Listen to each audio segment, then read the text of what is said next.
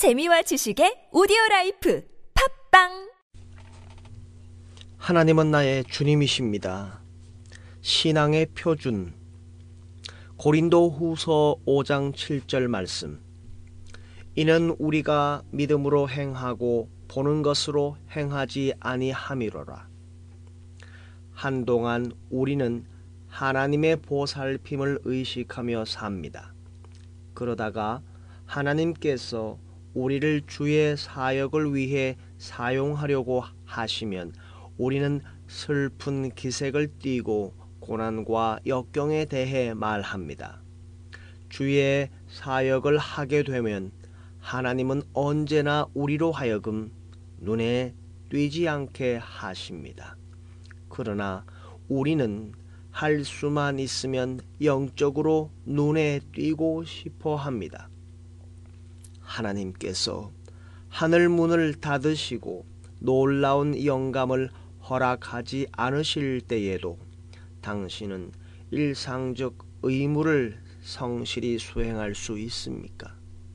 어떤 사람들은 언제나 흘러넘치는 영감과 함께 금빛 후광을 띤 성자처럼 빛나기를 원합니다. 그래서 다른 성도들이 자신을 특별히 대해 주기를 원합니다. 그러나 금태로 된 후광을 쓰기를 원하는 성도들은 이 땅에서 아무 쓸모가 없습니다. 그러한 성도들은 비정상적이며 일상적인 삶에 맞지 않습니다. 사실 하나님을 전혀 닮지 않았습니다. 우리는 이 땅에서 일을 해야 하는 평범한 사람들입니다. 미완성 천사가 아닙니다. 다만 위로부터 거듭났기에 이 땅의 모든 요란함을 이기고 거룩하게 설 수 있는 무한한 능력을 소유한 것입니다. 만일 희귀한 영감의 순간들을 끊임없이 원한다면 이는 우리가 원하는 것이 하나님이 아니라는 증거입니다. 우리는 하나님께서 우리를 찾아오셔서 말씀하셨던 특별한 순간들에 집착합니다. 그래서 하나님께서 그 순간들을 끊임없이 재현하시기를 고집합니다. 그러나 하나님께서 우리에게 원하시는 것은 믿음으로 행하는 것입니다. 당신은 어떤 영감이나 갑작스러운 하나님의 손길이 없이 스스로 일어서야 합니다.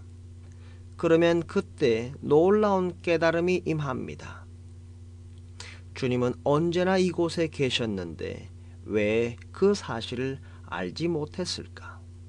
특이한 순간들은 갑작스러운 영감의 순간들일 뿐입니다.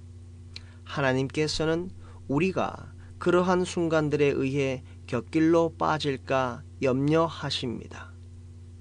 어떤 특별한 영감의 순간들을 신앙의 표준으로 삼지 마십시오.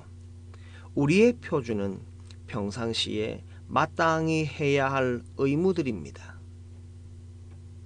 하나님께서 우리에게 원하시는 것은 믿음으로 행하는 것입니다.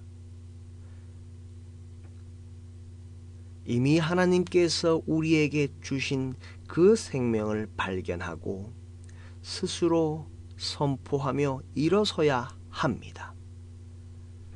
우리 안에 계신 하나님의 생명을 믿음의 고백으로 살리시는 하루가 되시기를 바랍니다.